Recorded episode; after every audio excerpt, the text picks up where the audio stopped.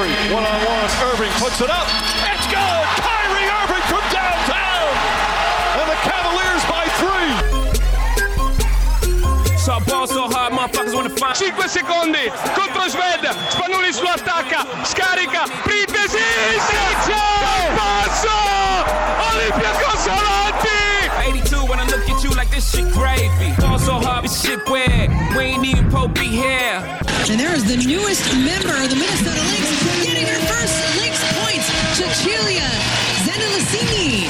Tyson, Jordan, game six. Ball so hard, got a broke clock, rollies that don't tick tock. Backdoor Podcast. That's what I'm talking about. Amici di Backdoor Podcast, bentornati. Questa è la puntata numero 103 del programma. Ovviamente siamo sempre su www.backdoorpodcast.com che vi ricordo è il sito contenitore del programma, contenitore di DMPCD podcast del venerdì alle ore 13 e contenitore ovviamente di tutti gli articoli di approfondimento che eh, andiamo a fare con cadenza giornaliera, uno al giorno, generalmente intorno alle 10 della mattina, di approfondimento, di analisi di eh, grande competenza dei nostri redattori che ringrazio ogni giorno per il uh, loro lavoro e che vi porteranno all'interno del mondo NBA e del mondo dell'Eurolega in particolare con notabili ovviamente excursus in base a ciò che succede. Non si parla di attualità su www.backdoorpodcast.com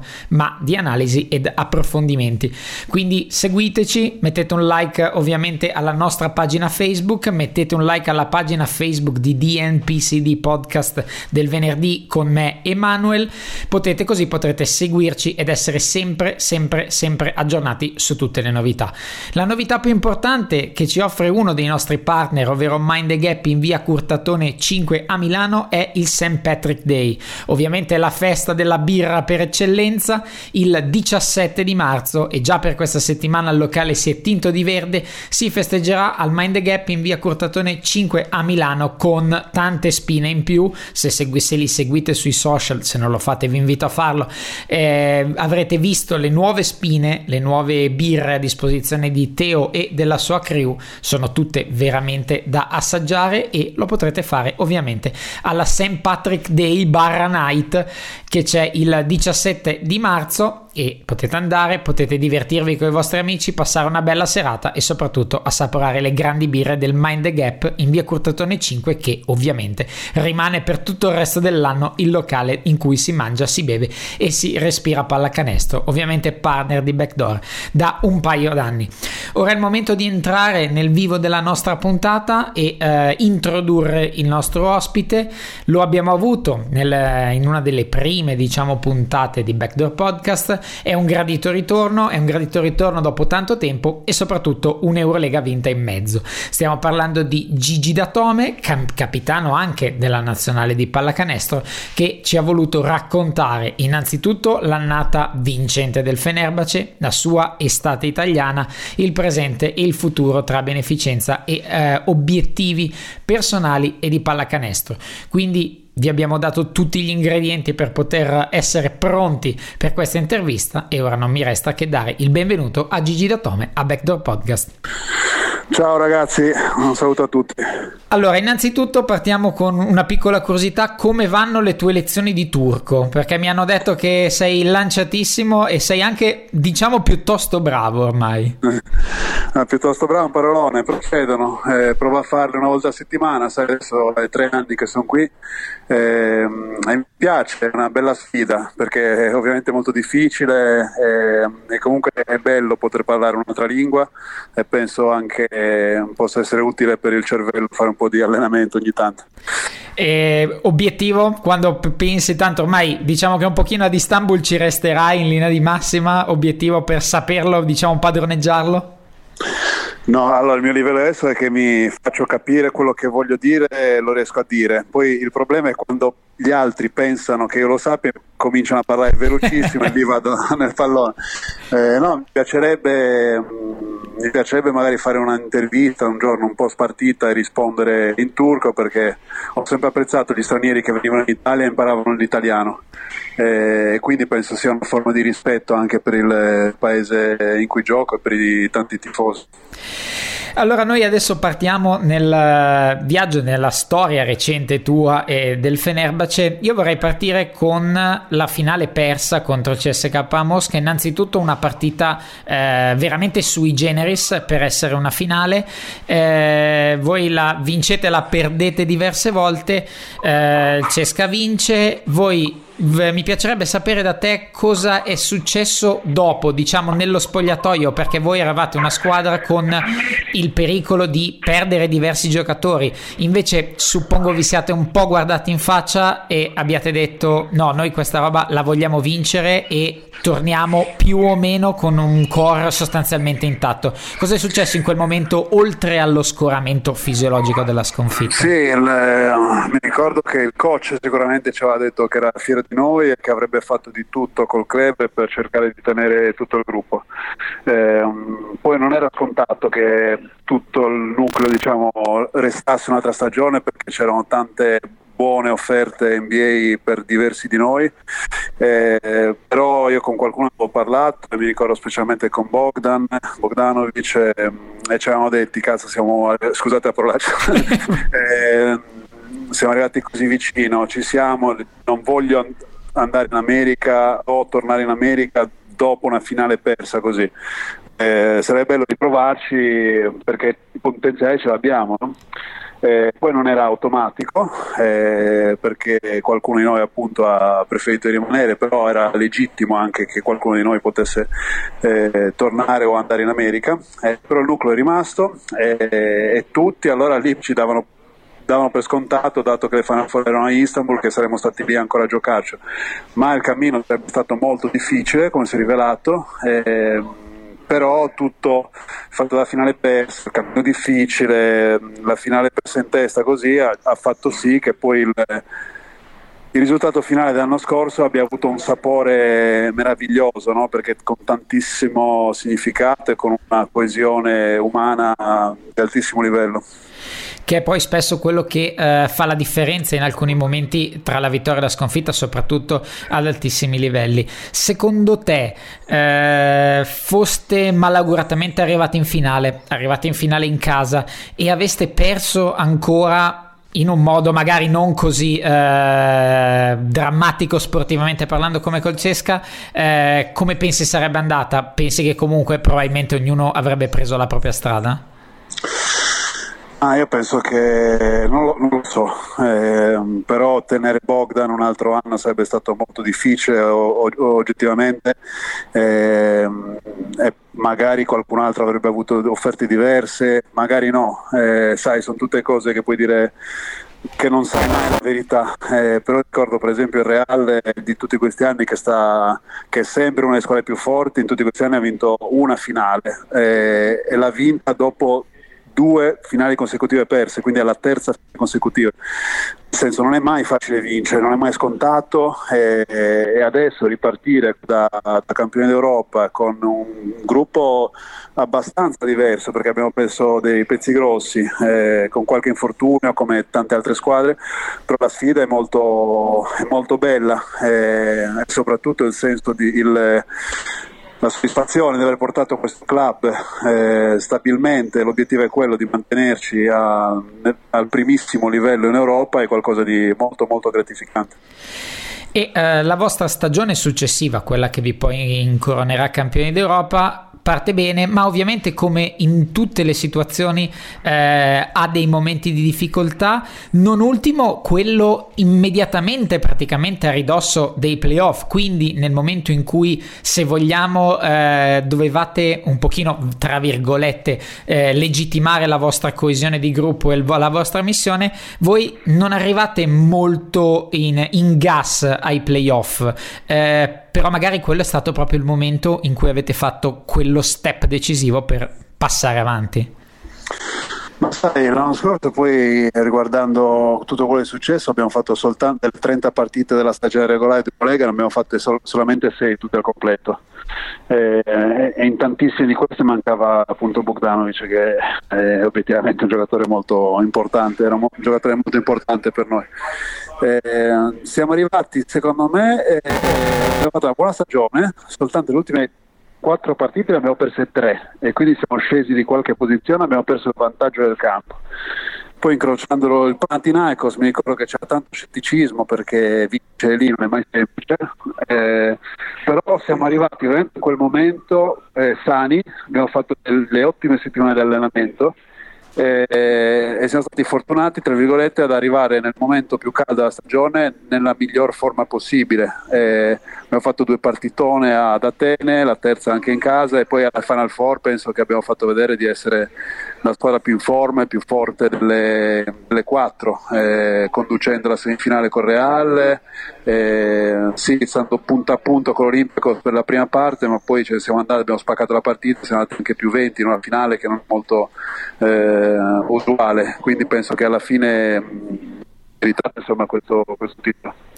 E eh, la cosa veramente che ha eh, fatto scattare la molla in molti, probabilmente anche a voi, sono state quelle due partite ad Atene in cui avete eh, messo lì un bel segnale eh, della vostra solidità, della vostra voglia di arrivare in fondo. Ovviamente il talento è sempre stato lì da vedere, è sempre stato a disposizione, però come dicevi tu è molto difficile vincere ad Atene, figuriamoci vincere due volte dove fisiologicamente può succedere che si vinca la prima, ma la seconda ci sia poi un ritorno di fiamma da parte della squadra di casa. Ecco, ti chiedo come avete eh, mantenuto alta la tensione e la voglia di vincere anche in gara 2, volendo sostanzialmente mettere una pietra sulla serie. Ah, sai, quando vinci gara 1, poi il, tra virgolette mentalmente c'hai la convinzione di potercela fare. Loro sicuramente avevano più pressione perché perdendo anche gara 2 si sarebbe messa molto una situazione molto critica per loro. Eh, però abbiamo giocato veramente una bella pallacanestro, molto solida, molto coesa, molto attenta. Eh, ripeto, se non sbaglio è l'unica volta nei, nella storia dei playoff dell'Eurolega che la squadra di casa ha perso due volte di fila le prime due gare. Eh, in più un campo difficile, quell'anno tutta la stagione regolare il Parma ha perso solo con l'Olimpia in casa quindi era veramente un fortino. Eh, e quindi siamo passati da un momento di scetticismo il, fai conto il lunedì prima della partita il venerdì invece ah, adesso siamo, eravamo tornati ad essere i favoriti per l'Eurolega. Eh, poi ovviamente tutte queste cose devi stare un po' attento devi avere un equilibrio dentro di capire capire il reale valore di dove sei, di quello che sai fare, di quello che non sai fare. E, e poi il vantaggio comunque di avere un coach come Obradovic che queste partite, questi momenti della stagione sono è la sua linfa vitale, è, è bello poter seguire, poter affidarsi totalmente a un, a un leader del genere. E eh, poi ti trovi ovviamente a giocare le Final Four in casa con la virgolettata pressione del pubblico. Eh, tu hai perso un preolimpico in casa eh, per la supposta pressione del pubblico, hai vinto una competizione in casa sempre con la supposta pressione del pubblico, eh, quanto è effettivamente reale la pressione? O come penso sia molto molto più bello giocare una eh, competizione così importante davanti al proprio pubblico, che poi si vinca o si perda è molto meglio essere col pubblico amico rispetto al contrario. Eh, allora, mi, a questa cosa della pressione non ho mai creduto tanto, eh, soprattutto ad alto livello, perché siamo mm, squadre, giocatori che a questi campi insomma ci giocano da tanti anni e sanno come giocarci e non si fanno condizionare. Quando mi hanno detto che abbiamo subito la pressione del pubblico in casa a Torino non ci credevo, cioè, non, penso, non penso che abbiamo preso partita per una pressione, no? perché abbiamo giocato bene per, per, gli errori commessi a noi, ma non perché eravamo in casa, meno. come quando abbiamo vinto, uh, sto facendo gli esempi della mia carriera per, certo. per, esempio, quando abbiamo vinto a Pana non penso che il Pana sentisse la pressione, che noi eravamo gli underdog e quindi abbiamo vinto. Eh, nel senso è, è bello, è, è, stato bellissimo aver vinto in, in mezzo a, a, una bolgia di 15.000 persone che era un'atmosfera sensazionale. Eh, e quindi la festa è stata molto bella, eh, però io provo, ho provato anche un grande piacere a, vedere, a sentire la bolgia del Pana spegnersi eh, quando abbiamo, li abbiamo sbancati due volte di fila. Eh, quando vince è sempre bello, eh, la pressione di casa fuori non ci ho mai creduto, io penso che a un certo punto la pressione ci, sia sempre, perché anche fuori di casa la pressione di un, di un anno di lavoro è, è sai, il pensiero che non è scontato esserci ogni anno perché l'anno scorso non c'era il Pana, non c'era il Barcellona, eh, non c'erano tante squadre di alto livello, l'anno prima non c'era il Real, non c'era il Barcellona, non c'era l'Olympiacos, eh, quindi esserci non è scontato eh, e quindi c'è la pressione di un evento che viene solo una volta l'anno e vuole tantissimo per esserci lì eh, e quindi quando c'è un obiettivo così grande la pressione è, contata, ma cerco le situazioni di compressione perché vuol dire che sono dove voglio essere, se non c'è pressione vuol dire che c'è qualcosa che non va. E eh, dal punto di vista invece più umano, tra virgolette sociale, eh, quando è stata stabilita la, la location delle Final Four, eh, molti magari media riguardante la situazione politica hanno storto un po' il naso. Da giocatore giocatore, eh, anche forse un pochino agevolato dal fatto che vive a Istanbul, eh, hai mai percepito, eh, non dico il pericolo, però un minimo di sovraeccitamento su questa troppa enfasi sull'eventuale, diciamo, attacco terrorismo o comunque sull'eventuale capitolo sicurezza, oppure c'è sempre stata, è sempre stata, diciamo, under control? Io capisco che la Turchia purtroppo negli ultimi anni specialmente è stata tanto oggetto di attacchi terroristici più de- di altri paesi, però oggigiorno purtroppo capita in America, è capitato a Barcellona, è capitato a Parigi, è capitato a Londra, a Berlino, eh, a Nizza. È un problema mondiale purtroppo. Eh, se questi criminali volessero fare un attacco terrorista in un momento sportivo, ogni, ogni domenica qua a Istanbul ci sono stadi da 20-30 mila persone, se non di più, quindi le possibilità ci sono ogni domenica, eh, come ci sono in, tutte, eh, in, tanti altri palazzi d'Europa.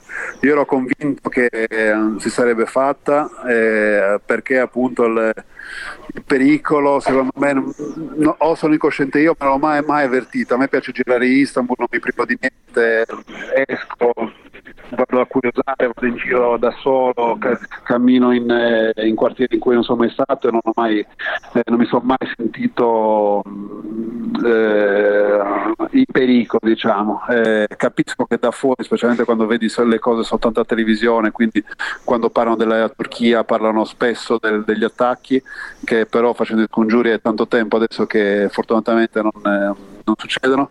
Eh, capisco che da fuori il pensiero ci possa essere stato, però appunto vivendo dentro ero convinto che sarebbe andata tutto bene, infatti ho invitato la mia famiglia, la mia fidanzata e tutti a, a partecipare a questo evento sportivo che, erano, che era molto importante per, per, la mia vita, la mia carriera. E eh, sempre dal punto di vista diciamo sociale e personale, eh, come vivi il, l'essere in pianta stabile a Istanbul che è comunque una città eh, che è un trade union di due culture, eh, un mix penso irrepetibile anche all'interno all'interno del, di tutto il mondo. Eh, com'è vivere in una città così con, immagino, tante culture e come hai detto tu già diverse volte in diverse interviste, un posto che ti piace vivere in tutti i suoi angoli, in tutte le sue sfaccettature? Ah sì, non, eh, ovviamente non ho visto tutto il mondo, ma penso che geograficamente parlando sia una città unica perché eh, è una che abbraccia appunto due continenti divisi da eh, pochi metri eh, del Bosforo e si vede i diversi strati di, di, storia, di cultura che ha influenzato Istanbul che oggi vedi dal cibo, dal, dalla cultura, dall'architettura, dal, dalla gente, dalle razze, perdonami il, il termine che, che, puoi vedere nella città. Eh, e penso che tutto questo renda Istanbul eh, unica, una, una, città magica che mi ha affascinato dall'inizio. Eh, e che veramente suggerisco a tutti di visitare almeno una volta. Tutti sono molto scettici da fuori, ma poi chi viene ne rimane veramente ammaliato. Eh, parlo della mia famiglia, dei miei amici, ma tutte le persone, anche tutti gli italiani che, con- che ho conosciuto che vivono qui. Eh, suggeriscono di venire a visitare prima di trarre delle conclusioni. E eh, poi tornando al campo, eh, quelle Final Four si giocano e voi le giocate forse come meglio non si poteva, con una convinzione, con un piglio, con eh, anche per certi versi eh, tratti di dominio, perché come hai detto tu, andare a più 20 in una finale non è così usuale, anche se era capitato non, non più tardi di 12 mesi prima e poi era successo qualcosa di particolare, eh, però voi avete sostanzialmente controllato una squadra come l'Olympiakos abituata a giocare quelle partite con dei campioni abituati e che hanno sempre elevato il loro livello in quelle situazioni, ma eh, l'impressione, eh, vedendo la partita ovviamente da lontano, era che eh, voi avevate qualcosa di più dall'inizio. Difficile spiegare cosa, ma si percepiva. Ma eh, in prima partita, ovviamente, poi ne ho, ne ho riparlato i miei compagni di squadra e ovviamente c'era tanta tensione, eh, però qualcuno di noi mi ha confessato che era sicuro che avremmo vinto dominando. Cioè, beati voi che eravate così sicuri, prima di una finale insomma, può sempre succedere di tutto, specialmente contro Olympiacos che ne ha vinte tante, non solo finale ma anche semifinali, eh, magari stando in sordina tutta la partita e poi facendo una zampata decisiva. Eh, ma io penso che è stata veramente, ti ripeto, è stato un momento in cui eravamo tutti nella miglior condizione eh, dell'anno, eh, tutti una grande convinzione, un grande desiderio, eh, mi ricordo palla a due, pronti via alle UP all'indietro di Jan, mi ricordo um, Eppi, Buda ha fatto una partita dominante in difesa, ha dato tanti assist, Bogdan, solito grandissimo giocatore, Kalinic ha fatto una, certo. una Final Four pazzesca, io ero riuscito a, a spaccare la partita con due bombe, anche Pero che Antic se non sbaglio primo, la prima semifinale non aveva giocato poi in finale anche lui è stato nel momento in cui abbiamo spaccato la partita presen- è stato presente eh, ha fatto la solita legna cui, alla quale non si tira mai indietro è, è stata una partita totale eravamo tutti eh, veramente mh, mm, eravamo felici godevamo di giocare insieme, di far fatica insieme, di eh, esprimere la nostra fisicità, la nostra eh, i nostri allenamenti, quindi i nostri meccanismi, i nostri, eh, il nostro tattico il nostro spacing, eh, eh, ripeto, seguendo sempre il leader in panchina che eh, per i numeri dicono che è sempre meglio averlo nella tua panchina che dall'altra parte. E eh, verrebbe, forse te l'avranno già fatta questa domanda, ma eh, viene difficile capire proprio parlando di Obradovic come eh, certi allenatori, e lui forse è il primo della pista in questo, riescano a eh, motivare, eh, a creare quel quid in più, a dare quella convinzione alla propria squadra eh, per rendere al massimo, nel massimo momento di tensione sportiva. Qual è la la, la sua caratteristica forse primaria che vi convince del fatto di poter prevaricare qualsiasi difficoltà? Vabbè, eh, nel senso, mm, io non penso che ti convinca di, di dominare tutti sempre, perché poi ogni partita è veramente una, una, sfida a sé. Io però sono sempre convinto che ogni partita che facciamo siamo preparati al meglio, eh, perché non c'è un allenamento, non c'è una riunione in cui ogni dettaglio eh, non viene curato al meglio, eh, non c'è una partita in cui ci accontentiamo di una giocata software o di una lettura sbagliata, perché voglio arrivare al miglior livello possibile. E adesso fa parte della quotidianità che magari non mi presento, però mi ricordo che appena arrivato ero scioccato dal, dall'energia e dal, dalla fame di questo coach che era già eh, che adesso, ma era già prima, prima che arrivassi qui una, una leggenda umana che aveva vinto una 30-40 titoli, tra cui 8 Eurolega, adesso 9, eh, e quindi vedere lui che non è mai soddisfatto, così affamato, ti spinge ad essere uguale, se tutto l'ambiente in cui lavori quotidianamente ha questa mentalità è una cosa di, contagiosa che ti spinge a non essere da meno di nessuno e a spingerti sempre oltre, cercare di comunicare per eh, migliorare i dettagli, per essere sempre più utili, per andare il più lontano possibile. Quindi poi non è, non è automatico perché anche gli altri hanno grandissimi giocatori, hanno tutti grandi giocatori e si preparano molto bene a questo livello. Eh, però le proprie potenzialità io ogni volta sono sicuro di essere preparato al meglio per quello che succederà in campo, che è sempre un'incognita. E nel momento del festeggiamento, eh, il famoso taglio di capelli, ti chiedo perché proprio Pero Antic per una scommessa o magari per un vostro rapporto umano di particolare sintonia? Sì, sì, era successo, se non sbaglio, a metà dicembre, a fine dicembre stavamo andando piuttosto male. Avevamo perso in casa col Darushafaka, avevamo perso male a Olympiacos e, e veramente sembrava molto difficile che noi arrivassimo alle Final Four, anche se c'era tutto il tempo necessario, però eravamo in un momento veramente eh, un po' così, come quelli che capitano durante l'anno. E lui dal niente mi ha detto ma se diciamo Lega ti tagli, ti tagli i capelli, va bene, ti taglio il codino, io ho detto sì sì va bene, è un momento forse di... Eh, eh, non ero così convinto, eh, però gli avevo detto, ma poi non avevamo più riparlato e, e vinta l'Eurolega voleva tagliarmeli subito dopo 5 secondi ti ho tagliato i capelli ti ho tagliato i capelli aspetta un attimo aspetta un attimo aspetta la, la, premiazione e tutto e poi non ha, non ha, voluto aspettare di farlo in spogliatoio ha voluto farli davanti a tutti sembrava un eh, sacrificio tribale eh, e poi ha avuto una visibilità incredibile. In America tutti i miei ex compagni l'hanno visto mi ricordo Danny Ainge mi aveva scritto è stata una cosa eh, allucinante. E poi comunque ci stavo già pensando di tagliarli, non so perché, quindi poi è stata una, una bella occasione, diciamo.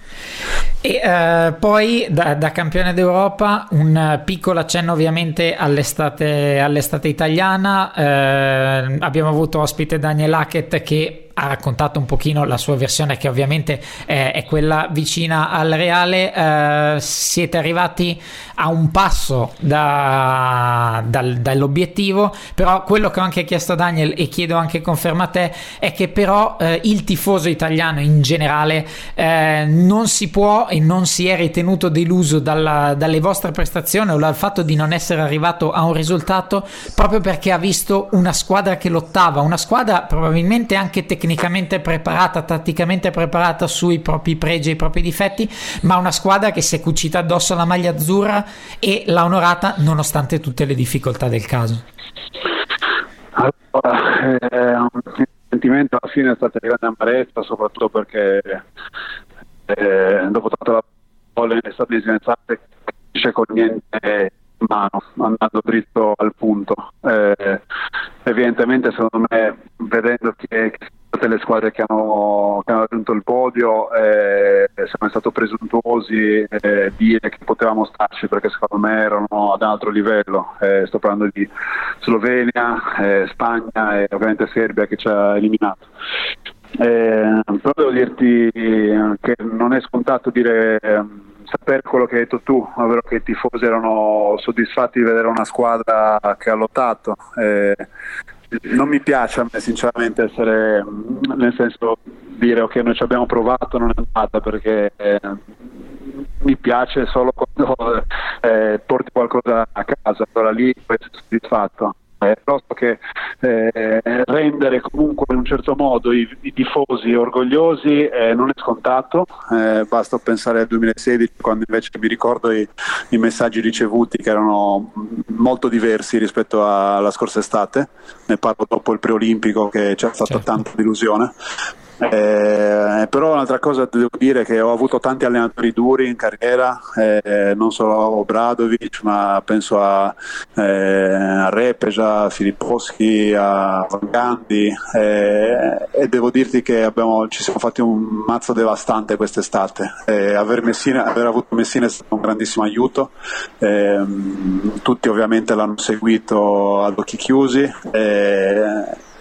ed è, non, è, non, è, una scusa perché non ho mai cercato scusa in vita mia, però, veramente mi sento che non potevamo fare, potevamo fare, di più. Dispiace, però eravamo, evidentemente era quello che meritavamo. No? Lo sport è questo, eh, se vogliamo fare qualcosa di più, tutti, eh, io per primo, perché penso sempre a me stesso, dobbiamo fare uh, di più per essere più pronti la prossima volta, eh, perché il campo ha, ha, ha, detto che non meritavamo di andare in semifinale, però veramente i miei compagni di squadra, lo staff e tutto, non posso recriminare niente perché l'impegno è stato massimale eh, e si, e, si va, e si va avanti. Insomma. E eh, ora passiamo a un piccolo argomento più, diciamo, se, se vogliamo leggero. Eh, è capitato la forza dei social network come la conosciamo. La tennista Jenny Bouchard si è dovuta eh, prostrare a un appuntamento causa Super Bowl, causa una scommessa avventata fatta su Super Bowl. A te è capitato lo stesso eh, per i retweet di un post. Più che della scommessa in sé, vorrei parlare del tuo evento al King of the Pilo, con cui abbiamo parlato con Diego Flaccadori già tempo fa, eh, un bellissimo evento che ha unito, ha tramutato diciamo una scommessa persa, una tra virgolette scocciatura in un grandissimo evento bello e anche immagino gratificante per te.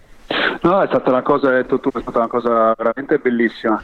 Eh, e come hai detto tu, ero veramente, eh, eh, non voglio dire parolacce, eh, diciamo scocciato di dover andare nel mezzo delle mie vacanze fino a Bergamo a fare una partitaccia eh, con una squadra improbabile, però poi ho avuto l'intuizione di, eh, perché ho visto che c'è stato un seguito pazzesco nei social, quindi speravo che all'appuntamento sarebbe venuta tanta gente per poter fare qualcosa di bello. E quindi ho provato a chiamare qualche eh, persona del mondo dello sport che conoscevo. Eh, sarebbe potuto venire molta più gente, però l'estate è impegnativa per tutti. Poi è venuto Martin Castro Giovanni che è stato super, è venuto Flacca, eh, sono venuti tanti eh, giocatori proprio a vedere soltanto l'evento. E, ehm, e niente, abbiamo fatto questa partita amichevole grazie all'organizzazione King of the Pilo, che è un'organizzazione che da anni fa il 3 contro 3 a, campetti, eh, appunto al campo del Pilo di Bergamo. E, e abbiamo stampato 500 magliette che sono state vendute tutte e, e abbiamo fatto una donazione abbastanza importante alla, all'associazione per genitori e persone di, con la sindrome di Down. Eh, c'era anche una mia amica che ha la sindrome di Down eh, ed è venuta con la famiglia, eh, Emma, Emma Orlandoni è stata presente, ha anche fatto un canestro sopra le mie spalle durante la partita, mm-hmm. quindi è stata veramente una serata molto divertente. Eh, Hunter che è arrivata alla fine che ero spaccata la schiena perché sono stato tutto il giorno seduto su un puff eh, improvvisato per vendere le magliette, eh, firmare autografi, poi eh, appunto a fare la partita, però è stata una partita, cioè un, un evento bellissimo, eh, tutti ne, con, con, poco hanno dato una mano per una bella causa, eh, è stata una festa di pallacanestro quindi non escludo che ehm, anche senza sfide su, tweet, eh, su Twitter possa rifarla la prossima estate da, da un'altra parte.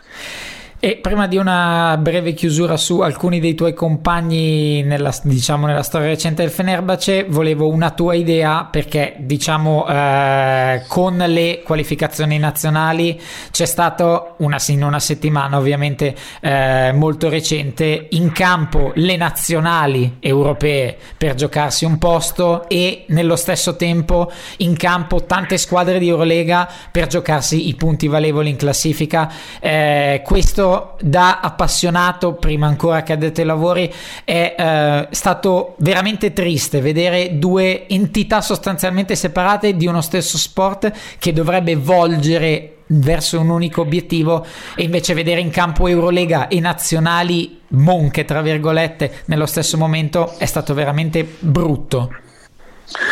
Ah, guarda, Spondi è una porta aperta. Eh, chi mi segue sa che ho fatto un post eh, verso fine novembre, se non mi sbaglio, riguardo questa questione. Eh, io ti chiedo a te chi sono la squadra nazionale e in cosa consiste la squadra di ogni nazionale. Ed è l'esemplificazione, Con, deve essere... Consiste, consiste, nei migliori giocatori di ogni nazione esatto. che giocano per la propria eh, patria. Eh, questo sta succedendo. Dispiace, a me dispiace eh, anche l'altro giorno che eh, mi fermava, sono tornato in Italia il weekend e mi dicevano perché non sei nazionale, spiegare tutta la questione FIBA, Eurolega, sì. non, mi scoccia, mi scoccia tantissimo. Perché carità, eh, i ragazzi che stanno andando dell'Italia, di tutte le nazionali, tanto di cappello, tifo per loro, sono felice dei risultati, chi lavora, chi va in campo, chi si sbatte, ha sempre il mio sostegno, il mio, eh, il mio rispetto, eh, però dovrebbe essere insomma, il, il, meglio di un movimento. Eh, è un giocatore professionista che ha la fortuna di essere a un livello Eurolega e è pazzesco che debba scegliere se, in se giocare con il club o andare in nazionale. Eh, non è giusto, eh, è sbagliato per i giocatori, per il prodotto, per i tifosi che non vedono la partita migliore. Eh, nel senso c'è tempo per la nazionale, c'è tempo d'estate quando un giocatore può dire sì, vengo in nazionale oppure no, eh, non vengo in nazionale, però allora tutti sono disponibili ad andare, gli, gli NBA, le, i giocatori dell'Eurolega, anche perché si fa tanta polemica con i giocatori delle, dell'Eurolega, ma gli NBA neanche che ci hanno pensato a chiamarli, perché? Perché l'NBA non ci pensa neanche minimamente di fermare il campionato per, per, le finestre della FIBA, perché è un business che va avanti e non si può fermare, è la stessa cosa dell'Eurolega. Insomma, non voglio ancora dilungarmi perché mi sono già espresso e, e mi dispiace che siamo arrivati a questo punto. Eh, spero che in futuro si possa fare qualcosa di meglio perché la maglia azzurra è veramente sacra. E, e, e dover dire di no eh, alla maglia azzurra per giocare col proprio club, col quale ho preso un impegno e mi sono impegnato a essere presente negli allenamenti nelle partite, è qualcosa di sbagliato, è come scegliere tra la fidanzata o la famiglia, è una cosa impensabile. Eh, quindi spero di cuore che, che, in futuro si possa arrivare a, a soluzioni migliori, ma non per me, eh, per il bene del, del prodotto pallacanestro. Per chiudere ti chiedo una brevissima descrizione di tre personaggi che personalmente apprezzo molto per motivi diversi. Il primo Bogdan Bogdanovic.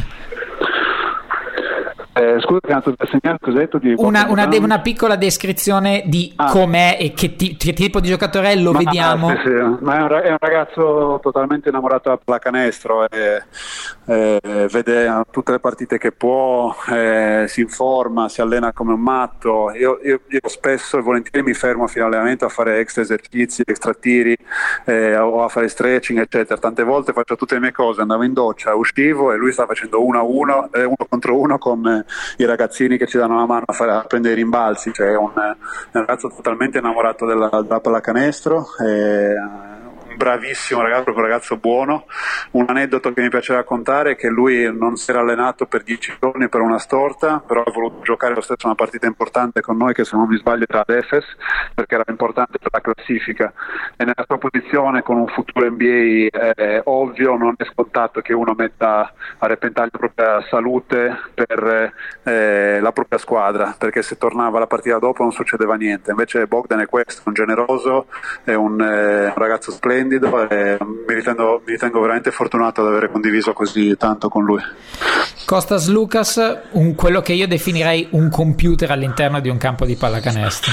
Sì, Costa è, uno dei preferiti perché è veramente divertentissimo, senza voler essere divertente, lui non è che fa le battute, lui è proprio divertente così com'è, è un, un eh, professionista maniacale, ha tutte le sue routine partita per partita, allenamento per allenamento, eh, se qualcuno gli sposta qualcosa dalla sua routine va fuori di testa e penso che questo sia colpa di tanti anni con Spanulis che mi hanno detto che è molto simile da questo punto di vista, però un altro innamorato della pallacanestro che pensa di basket 24 su 24, che um, vive per le partite decisive, per le grandi partite, eh, è un gran talento anche, un gran talento, un gran destro eh, e poi a 27 anni ha già vinto tre Euroleghe, se non sbaglio ha fatto 5 finali, quindi ha veramente tempo per, per diventare uno dei più vincenti giocatori d'Europa.